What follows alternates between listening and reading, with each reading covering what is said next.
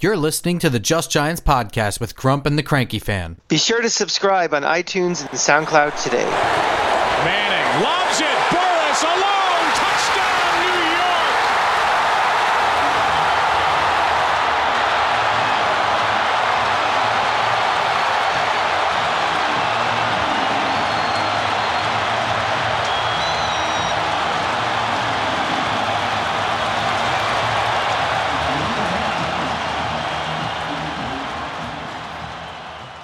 Welcome back to Just Giants with Grump and the Cranky Fan, the best damn podcast for the best damn football team. I'm your host, the Football Grump, and with me as always is Mike the Cranky Fan. Hey, Grump. Nice to talk to you during the week. You know, the person I'd like to talk about retirement the most would be about my own retirement from work. But if not, I'm glad we are talking about the retirement of Eli Manning and not a story about him going to play for some meaningless team or backing up somewhere just to extend a career. You know, I think this is when I saw the news that he was retiring today, I really it brought a smile to my face that this is the proper closure for his career and I think we should spend this this episode just celebrating what he was as a giant and what he meant to us.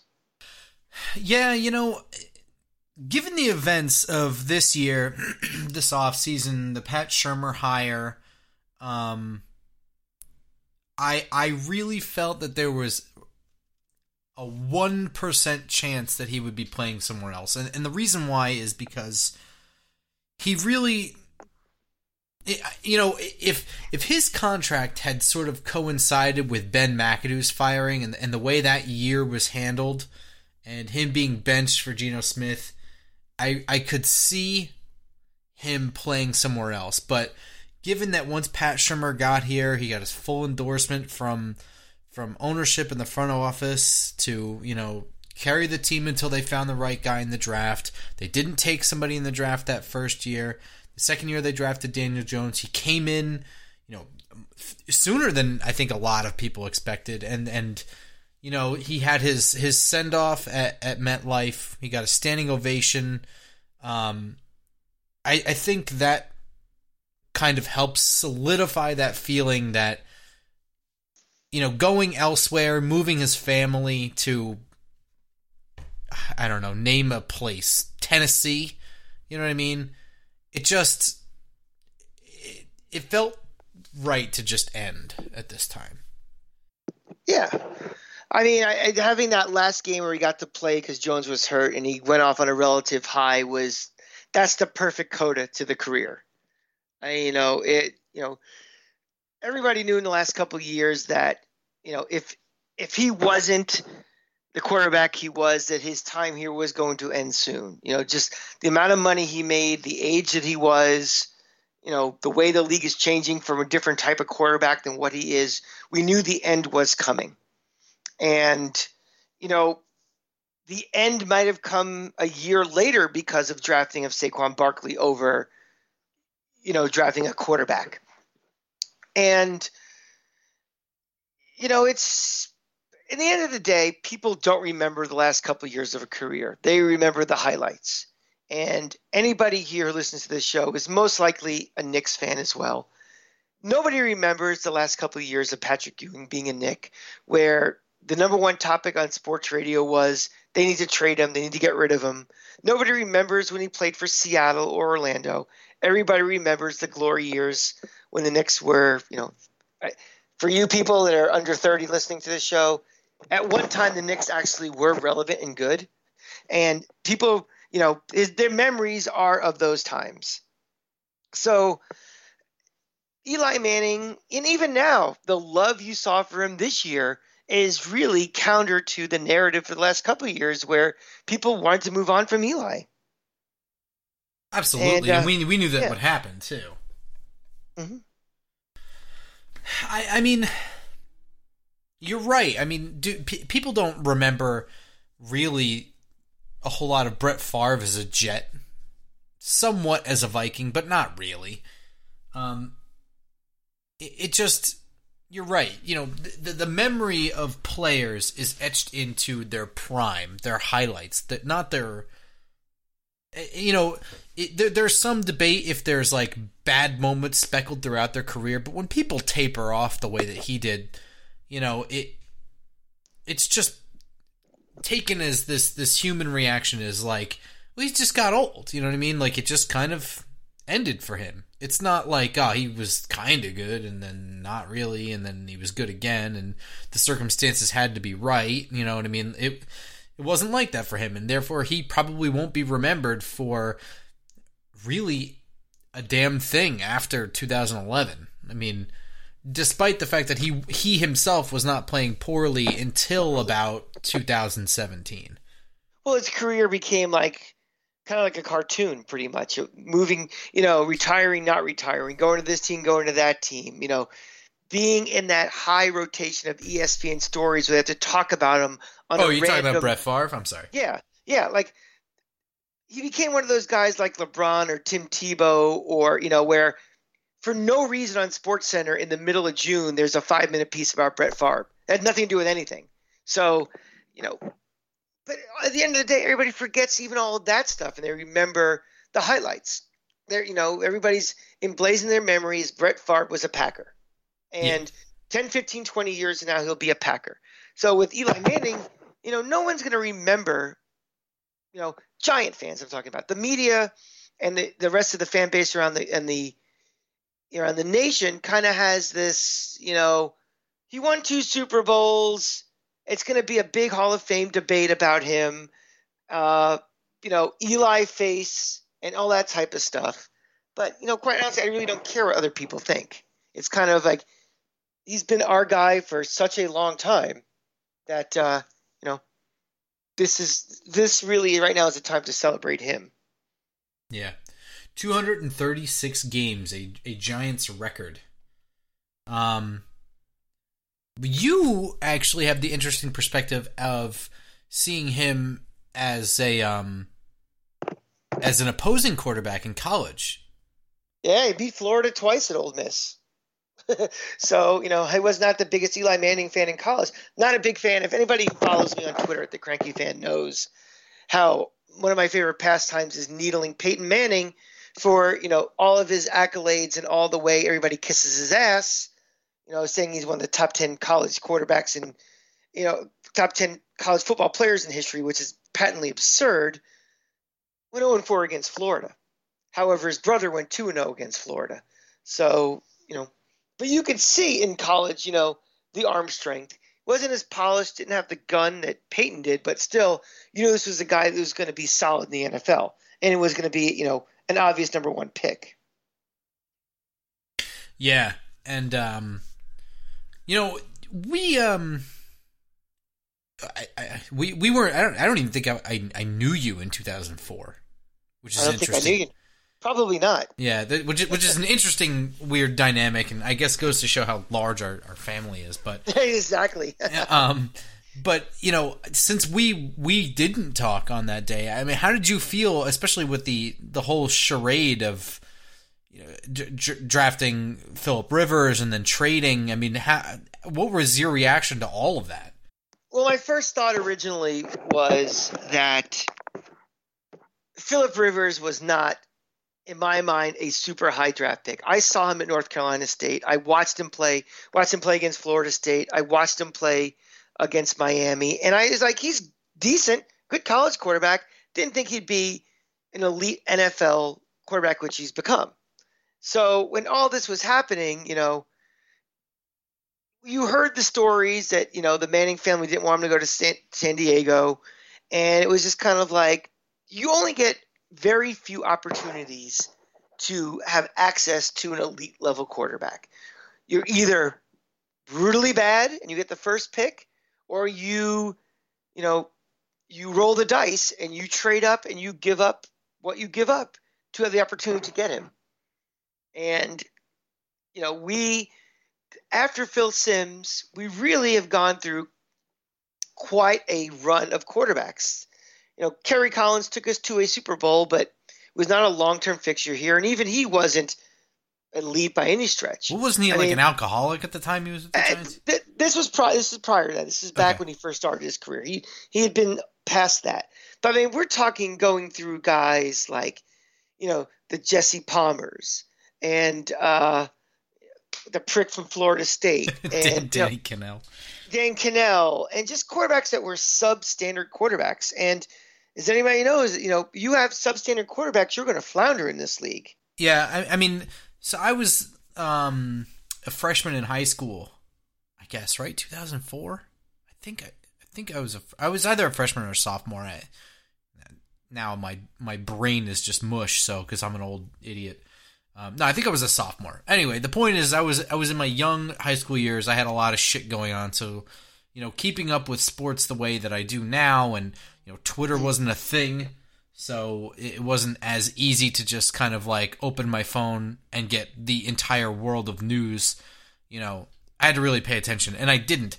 So, you know, Eli Manning's draft, um, you know, as crazy as it was in retrospect, at the time, he was just another one for me. So, like, my whole youth was playing football and then selecting when I when I got to pick out my number because I guess they just let you do that when you're a kid. I don't know. I always picked whatever number the Giants quarterback was, and it was always different because we were kept getting new quarterbacks. I remember having Dave Brown's number as a kid, and then picking Danny Kanell's number and Kerry Collins' number, and I was excited for all of them, and they all let me down. So by this age, I was cynical, and I was like, "Yeah, new quarterback, same story." So like, I didn't really have. But, but this was different though. When you get yes, Manning, from your perspective, I'm just saying where I was mentally at the time. Yeah. I I was Yeah. like, eh, you know, the, the hoopla, whatever. Because my dad was all into it, and he was like, "Oh, you know, the Giants picked this." I was like, "Yeah, yeah, yeah." So you know, I wasn't really all the way there. So I wasn't really sold on him until like 2006 or something like that. So it was after Yeah. he had already claimed the role of starter, and you know, I I was late to that party. Yeah. Uh, you know, because remember, I grew up right when Phil Simms got the starting quarterback role. Because remember, he was drafted in '79 and he was hurt for a couple years, and we had Scott Brunner and you know guys like that. And it was a, it was a terrible franchise. It took him about two years to really, and also back then, you know, rookies didn't play right away. You know, it was just kind of industry standard. So it took a couple years for him really to grab root. And as much as I love Eli, I'm always going to be a Phil Simms guy. Doesn't have the numbers of Eli, didn't have the physical talents, but the guy was a gamer and the guy was a winner. You know, if it's third and twelve, who do I want as my quarterback? It's it's Phil Simms, Oof. and uh, always will be. and there's a lot of you know, a lot of anecdotal evidence to support that, but uh, he was more clutch than Eli was throughout his career. Oh, I uh, maybe maybe maybe longevity speaks that way. There were I, I think that there were few quarterbacks more clutch in 2011 or, or, or in, in general as Eli was in 2011. I mean, my my favorite story is that year in 2011 in the Super Bowl when the Giants got the ball back on that last drive. You were at the game. I was sitting on my couch at home, and as soon as the Patriots punted, I just remember texting you. I'm not even in the least bit worried right now. There's nobody else I'd rather have.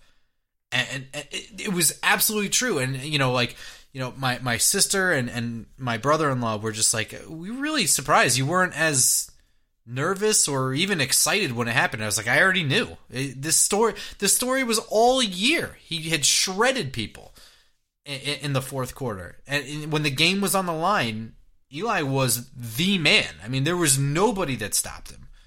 The the only time it didn't seem to work is uh, against Seattle. Victor Cruz slipped on a route and his his pass was picked, but they were driving. They were in the red zone already. So, you know, that year was probably the most clutch I had seen a quarterback consistently throughout an entire year. Yeah, I'm not saying he's not, but I'm saying I know you what know, you're saying. You know, anybody who listens to this show remembers that 1990 season or remembers the 86 season. You know, Phil Simms did not win. I, I guess he won a ring in 90, but he was hurt and missed week 13. through on. end, yeah. But but that team was also 11 and 0. You know, on Phil Simms' back before he got hurt.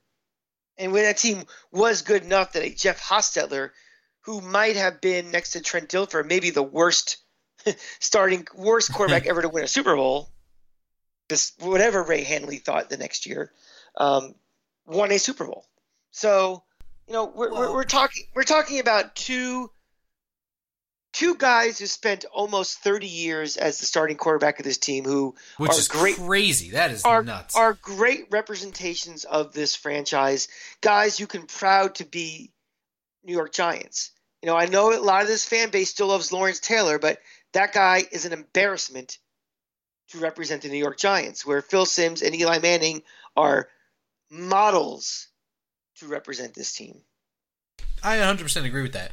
One of the things that that idiots or maybe not idiots but non-Giants fans who don't pay as much attention say is that Eli owes both of his Super Bowl wins to the defense, which is patently untrue, especially in 2011 where their defense was actually abysmal for most of the year and just sort of turned on in the playoffs and still that meant nothing because he was on fire that year. I mean, he almost beat Dan Marino's uh, passing record in, in that year.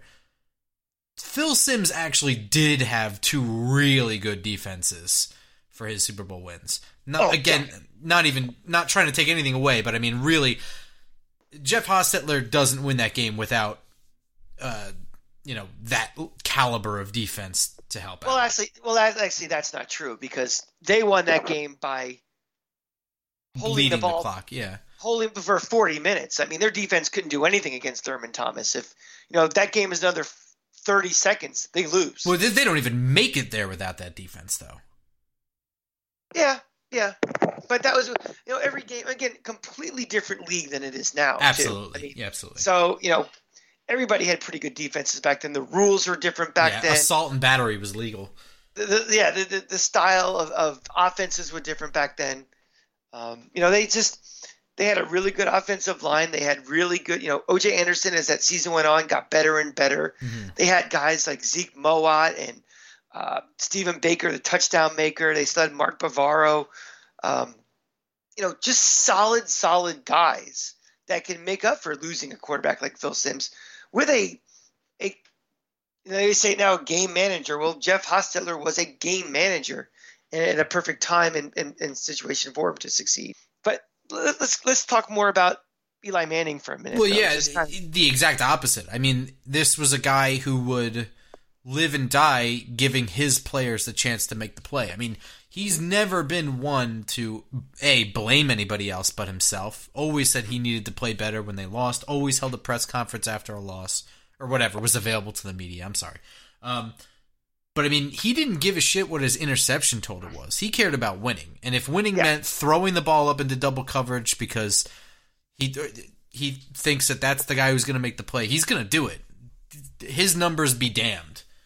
you know, we'll, we'll talk about his Hall of Fame credentials in a minute, but I do think, though, what separates a guy like him from being among the truly elite quarterbacks, like I'm not going to say right now that Eli Manning is at that same level of what Brett Favre was or what, you know, Aaron Rodgers is or, you know, the, the truly best quarterbacks of the last 20 years was Eli Manning was not a quarterback, in my opinion, that created something out of nothing. Where well, you know, that's true. Yeah. and and and then in the last several years, you know, not having a very good offensive line, not having an offense that best catered catered to what he does best, impacted him. It, it impacted his effectiveness. Where some of these elite elite quarterbacks, you know, if the offensive line is shady or his receivers all go down and he has to do something out of nothing, he he's not that guy. I mean, he's a, you know, I don't want to say he's a system quarterback, but he is a function of everything being built properly. So that's not a knock on him because he's still, I think, a Hall of Fame quarterback. And again, we'll talk about that. But I think people are so quick to say if you're not the best of the best, you are not good. And that is absolutely not true. Yeah, I mean that's that's I I completely agree with that. Um and and I think a lot of that kind of has to do with him never being somebody who did a whole lot with his legs. Um I, I think guys like Brett Favre and Aaron Rodgers and you know to a certain extent even Andrew Luck you know, they're able to mask deficiencies in their offense and their offensive line and whatever, maybe some skill possession position players around them by by being able to extend plays and things like that. And you know, to some extent Eli did that, but not really. I mean, he's not really too much of a threat to run. There's never a linebacker dedicated to spying him, you know. And, and, I, and didn't quite have that luck or um Favre gun where he can just, you know, oh, like fire a laser. E- e- exactly. Like if you know if Favre was a ten, he's probably an eight point five. Mm-hmm. Yeah. Yeah, so I mean, I, I completely agree with you, and, and again, that doesn't take him. That doesn't take anything away from him and what he's accomplished. It just it means he's not a no brainer for the Hall of Fame. He's not. He's not that level of upper, upper, upper echelon rarities that we well, see from time to time. He's not a unanimous first round pick, so I'm not going. I'm not going down that road. Little dig for my Yankee fan, friends out there, but uh, I don't think he is first ballot Hall of Fame worthy, but I definitely believe he's a Hall of Famer. I mean, it's kind of like the Richter scale with earthquakes, where you have an earthquake of a 5.0, but a 6.0 is exponentially worse. I think when you have a Super Bowl win and then a second Super Bowl win, and you're MVP of both, that exponentially is greater than all the other things you have done in your career. I mean, it's that is, you know, how many quarterbacks have won two in this league? Not many. They're all in the, uh, I believe they're all in the in the Hall of Fame except for Jim Plunkett. I believe he's the only one who's not. Well, is that correct? I, I mean, besides Peyton Manning, he'll be in the Hall of Fame. He will be. Tom Brady as well. He'll be in it as well. Yeah. Um. But I mean. Yeah, I think you're right. I mean, they are two moments in time, but they are such big moments. And, you know, again, when you think about a Super Bowl, think about that road to get there. They sure. had, in those two Super Bowl seasons, one home game. They yeah. had to play at Dallas, at Green Bay. Twice. Twice. At San Francisco. You know, these are not easy places to play against very, very good teams. Well, one and a half home games. What do you mean? Tampa. It doesn't matter. It's still an away game. I mean, there were. I mean, that's just a dig at our friends. I think. Yeah, we we've been to Valari Bowls before, where there's been a lot, lot more Giant fans in that playoff game. Were. Yeah, well, I mean, I think even this year there probably were more Giants fans at at Raymond sure. James than than that. That uh, it's hard because I wasn't there. Were you? Which one? The in, one in, in 2007. Uh, I was there. Yeah. I mean, you would have a better perspective than me. It's hard to tell because they kind of controlled that game not from the get go, but pretty early on. By the end of the game, you were hearing Giants chants on TV. So yeah, I don't really know how packed it was. It was probably 25% Giant fans, which is more than average for a normal playoff game, but it wasn't, it was not an overwhelming, oh my God, there's so many Giant fans here. I mean, they're gotcha. here. Yeah, was not. Okay. But yeah, I mean, you're right. He's not he's not going to be that guy that every writer checks off for Hall of Fame, but on on his first time on the ballot, but he holds the franchise record for yards and touchdowns as well as games played, which is like one of I mean, I think now people are finally starting to realize how important that was. Now that he's finally retiring, and and towards the end, you know, once Daniel Jones was drafted, this started to get talked about a lot more. It was taken for granted for a long time. Was just that the man never, ever w- w- was out. I mean, for any reason. Uh, he played through plantar fasciitis one year, which I've had. And oh, I'm not really? an NFL quarterback. It is very painful. It is tough to walk. It hurts the bottom of your feet. It sucks. Yeah, I, have I've not had that, so I mean I can't comment. I've also never been, you know, pile driven like twenty five times in one game, and then had to do it again in a week. You know, mm-hmm. his ability to just act like it doesn't even matter. Not not even act. I mean, just continue like it didn't just happen and, and forget things and move on and just play. is something that we don't see replicated. I mean, even the ones that we consider great right now, he's beaten their streaks. Tom Brady had a torn ACL, I believe, right? Was the injury? I mean, Drew, Uh. Drew yeah. Brees has missed games with busted fingers and, and such. Um, Roethlisberger's missed tons of games. tons Everybody's of missed- time. Every you know, think of all think of all these guys who come up who are like they're going to be the next big thing for the next decade, and their careers are cut short. I mean, think of the RG threes. You know, think of all of these guys. Deshaun Watson missed tons of time. It's it's it's a very difficult position to play to stay healthy. It's a very violent sport, and you know even with you know the, the offensive line being as shaky as been the last several years, he never got hurt because of it. Yeah, I mean, he just played through whatever he felt. I mean, I heard a story, I saw a story, I don't remember who wrote it, so I don't know how much I believe it was just incredible to me was that after the 2011 NFC Championship game against San Francisco, where he really was just getting the shit kicked out of him all the way through overtime, that he actually needed like help getting onto the airplane, which I'm not surprised about. I mean, but watching the game, you would not be able to tell that. He just kept getting up and throwing the ball.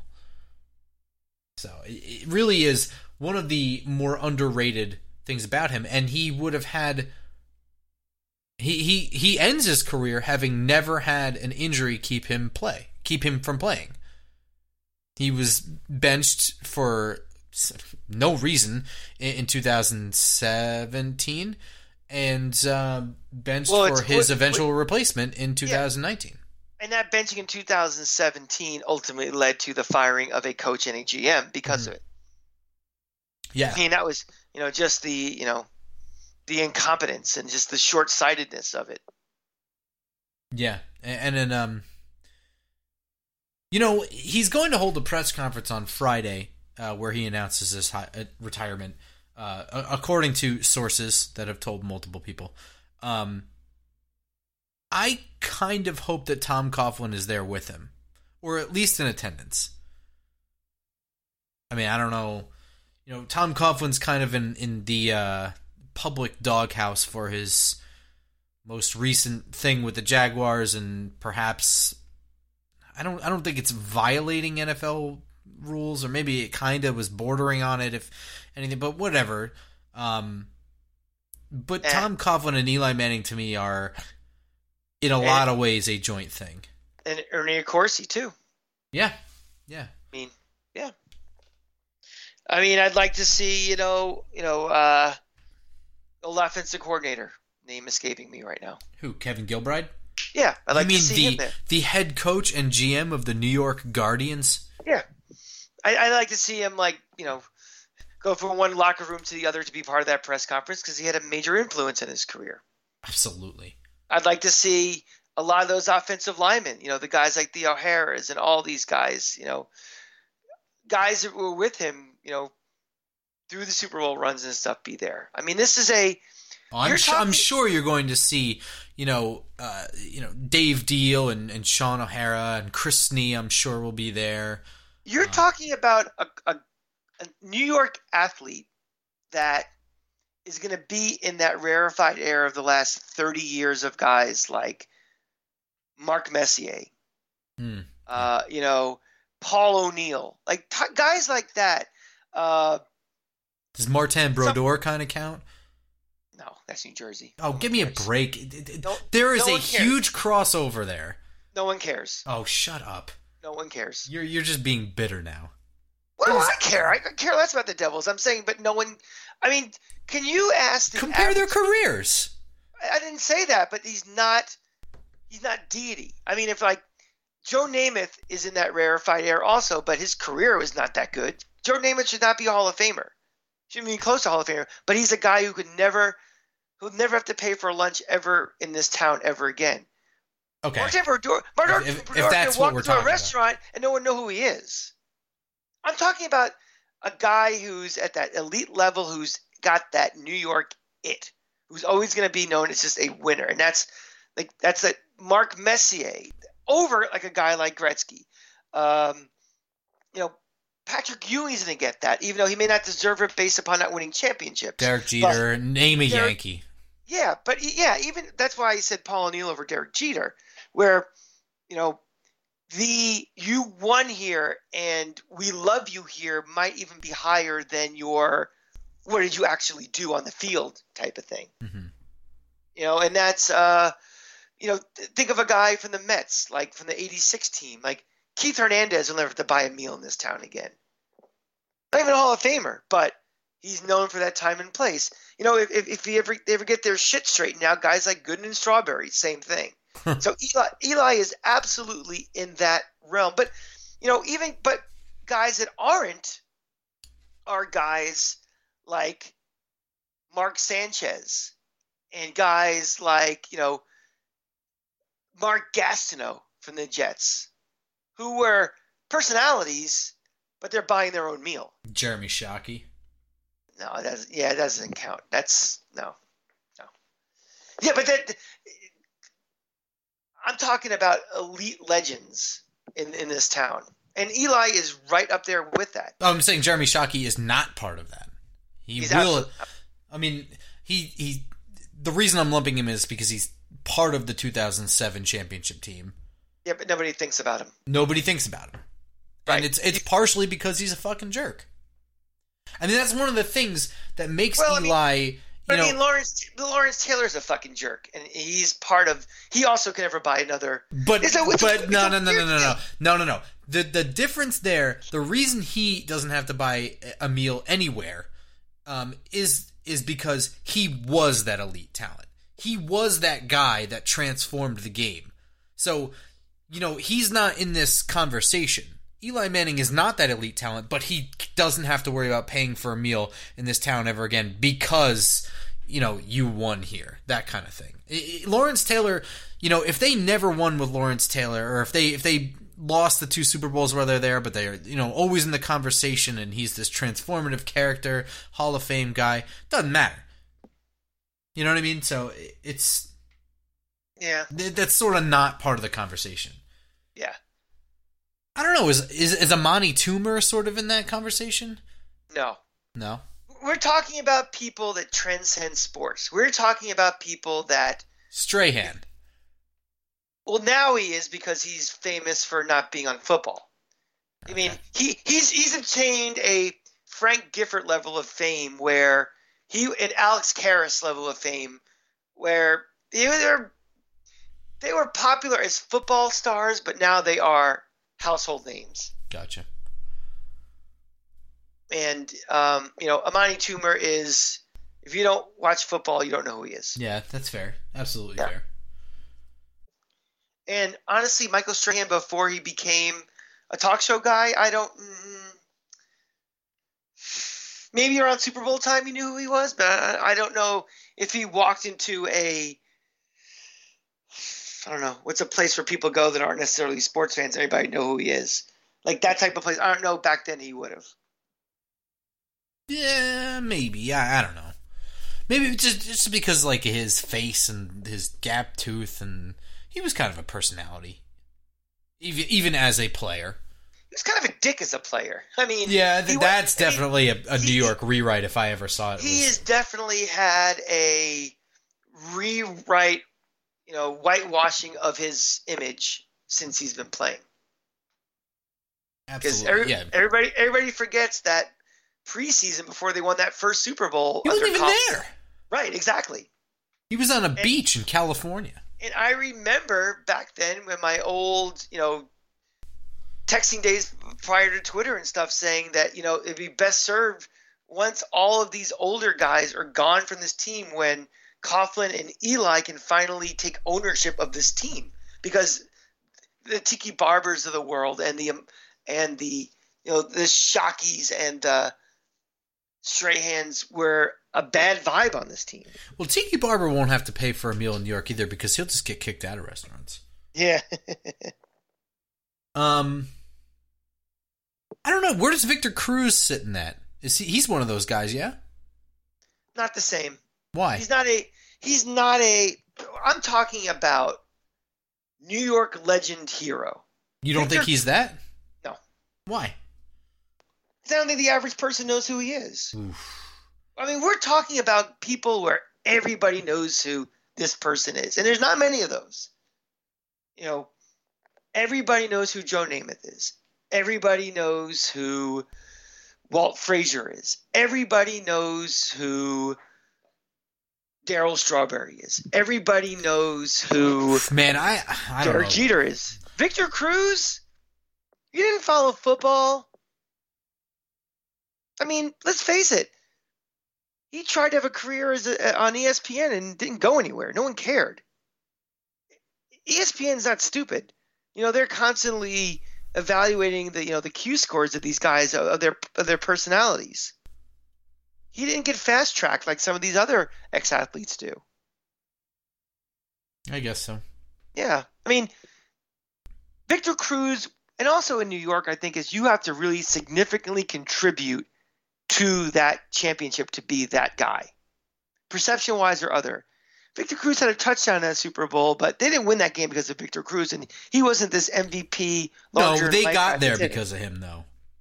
Yeah, but it's, it's he was a personality on that team, but he was he's not a New York legend because of it. Mm, I, I I take some issue with that. I think he's I think he's right he- there. He's your guy of your time. And I think that my population is a little bit bigger than you think. Yeah, but it's it's not. It's it's uh. Uh, this is not going to be a fair comparison, but the best thing I can do is when you talk to someone who says, you know, Justin Bieber is the biggest star of all time and has the best music of all time. But that's not what I'm saying. No, but it's just like you, that person who believes that because that's of your, who most likely who's saying that that's of their time and place, but in the grand scheme of it is not. And I think Victor Cruz is definitely one of those people. I don't know. I mean, how much, how often do you hear about Victor Cruz? Like just, Victor Cruz is like John Starks. Here's my comparison with the Knicks. Popular guy when he played. He sticks around the team. He's like the vice president of community relations. They trot him out to, you know, congratulations for this scholarship winner. He gets a nice hand, but he's not on that all-time level of just New York hero. And Victor Cruz, I think, is kind of on that level as well. And so you think that he goes into a restaurant and has to pay for a meal? John Starks? No, Victor Cruz. Yes. I don't know.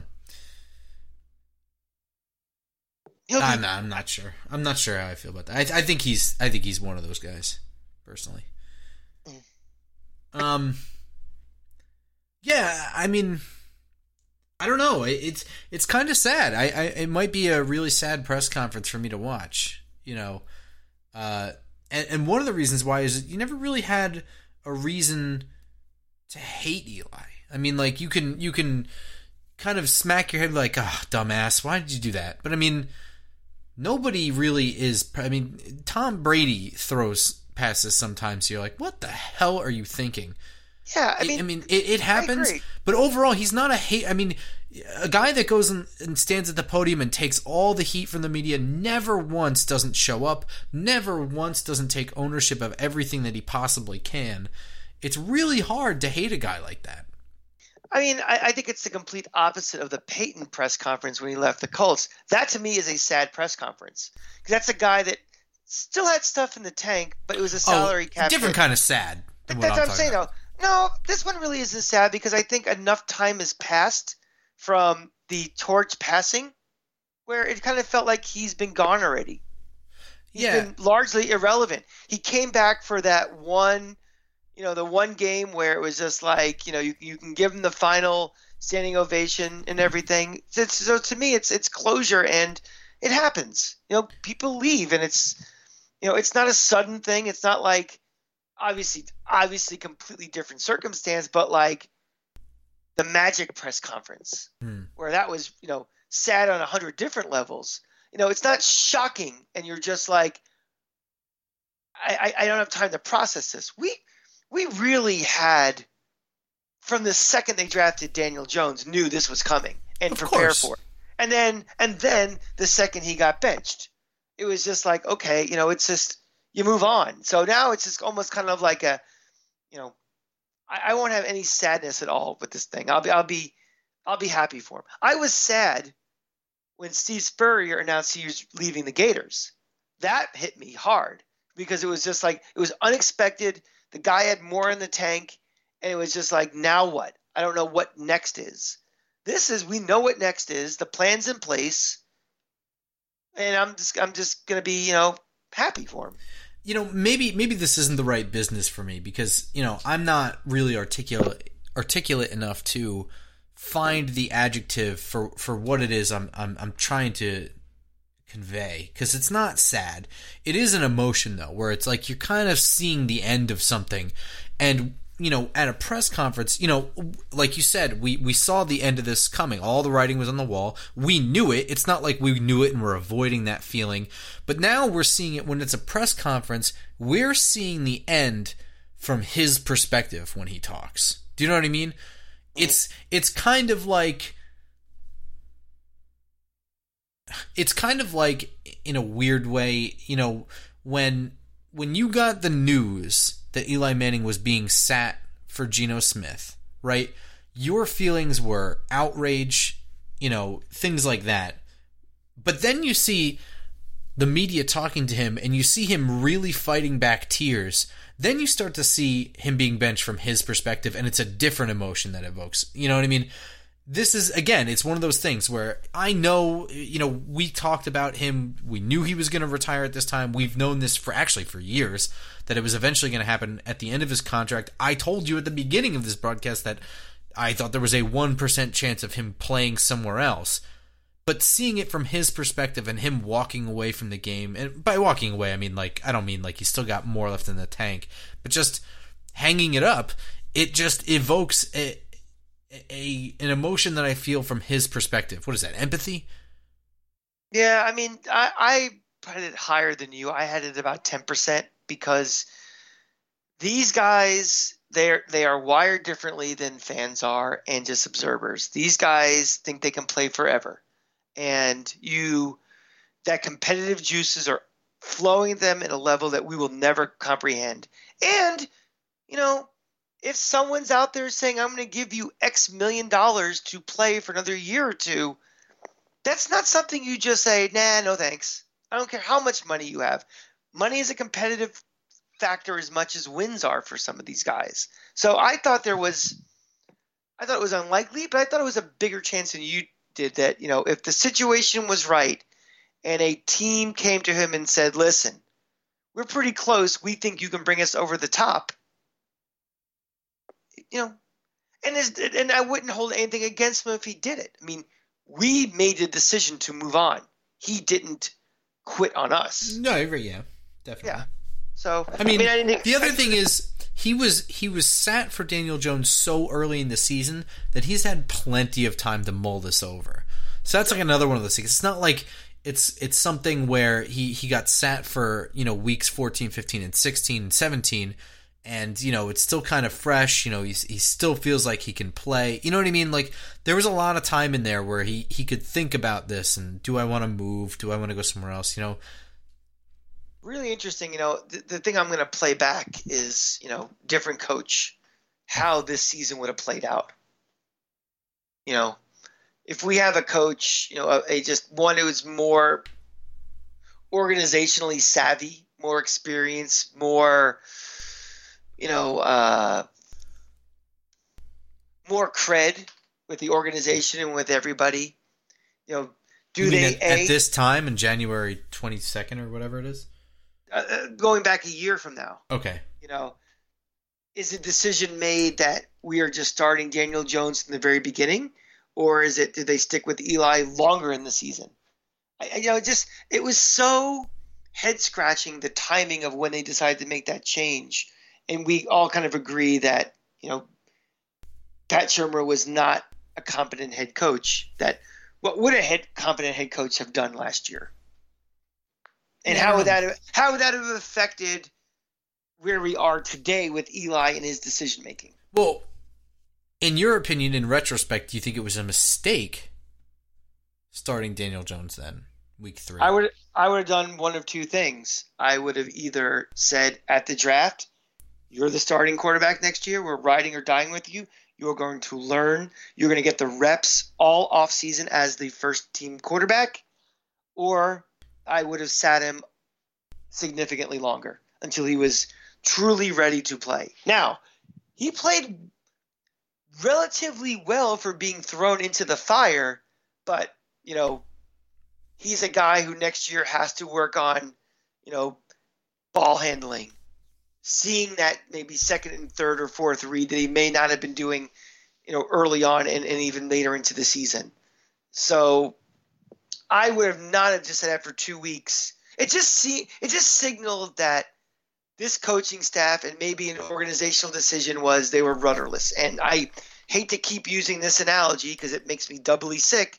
It's very similar to what the Knicks are doing. The Knicks have no organizational plan of what they want to be.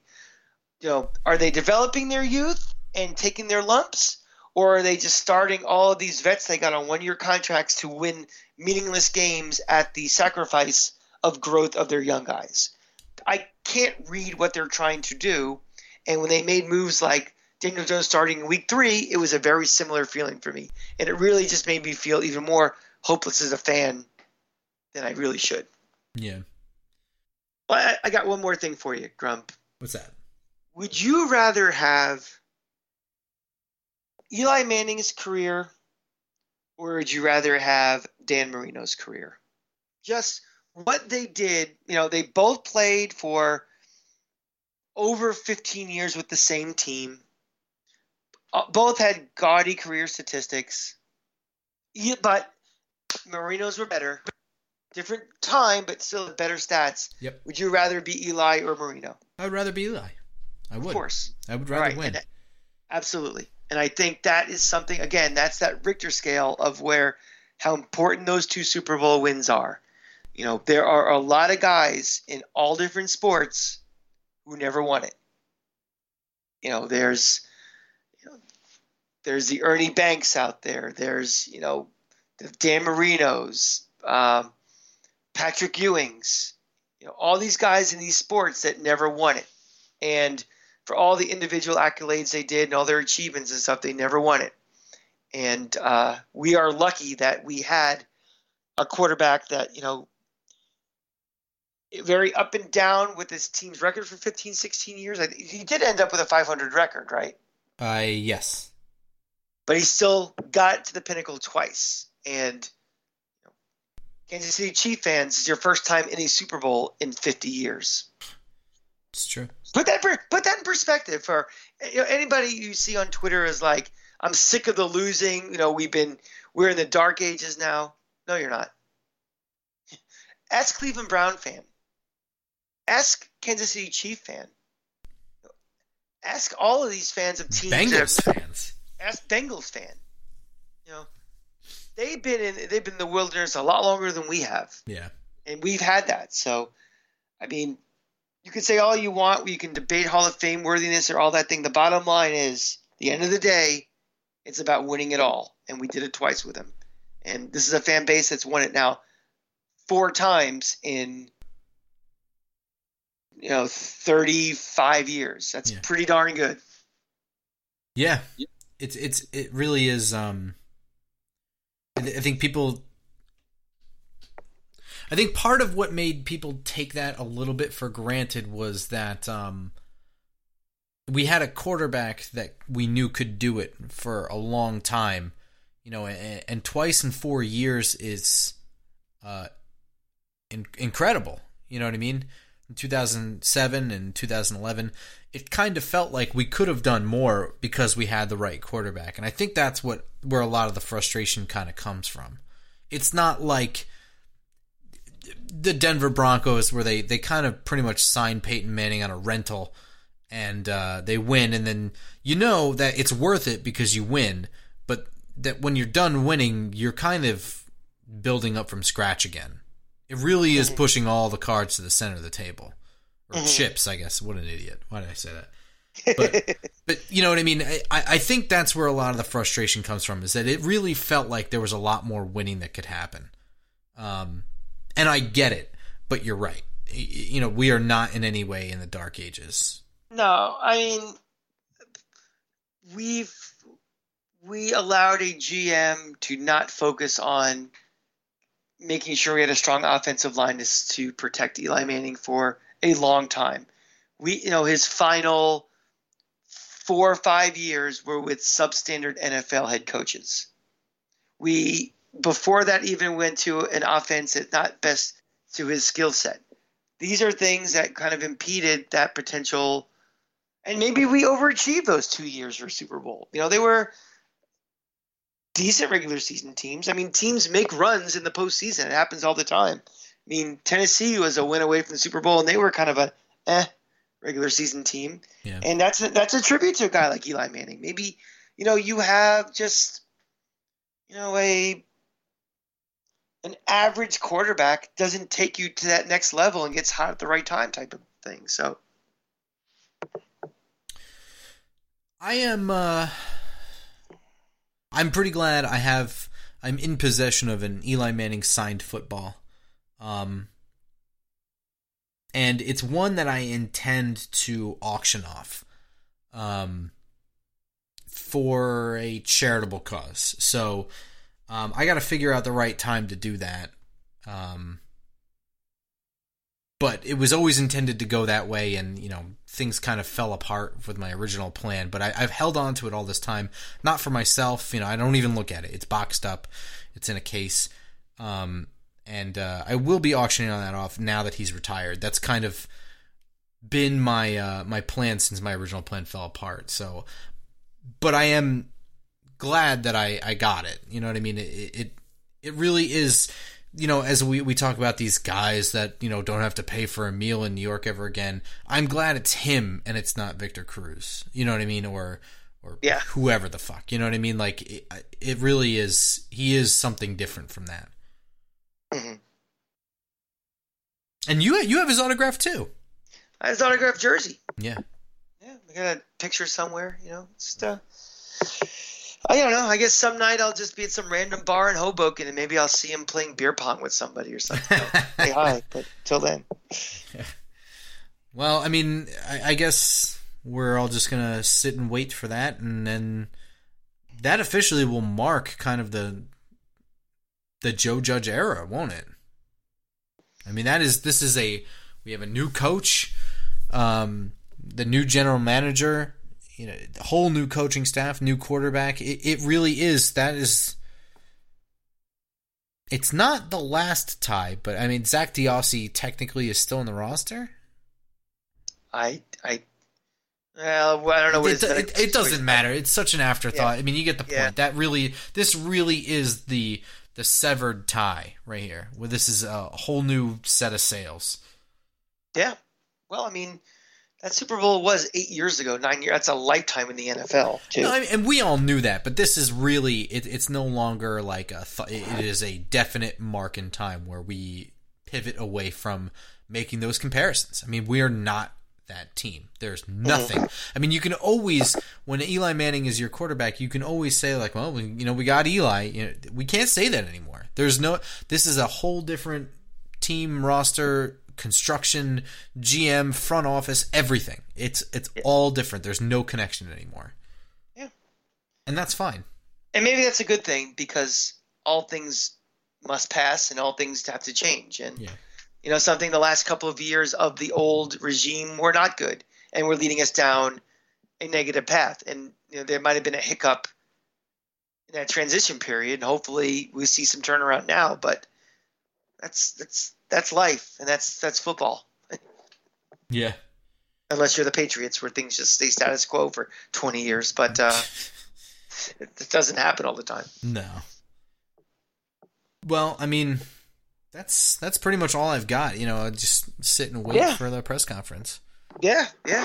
We'll, uh, we'll uh, next Monday we'll talk about uh, you know our reactions to the press conference, what he said, and, we'll move on from there. Yeah, and then it's all it's all the new team, the new coaches, the new everything. Yeah. With that, Giants fans, let's go Giants. Go Giants.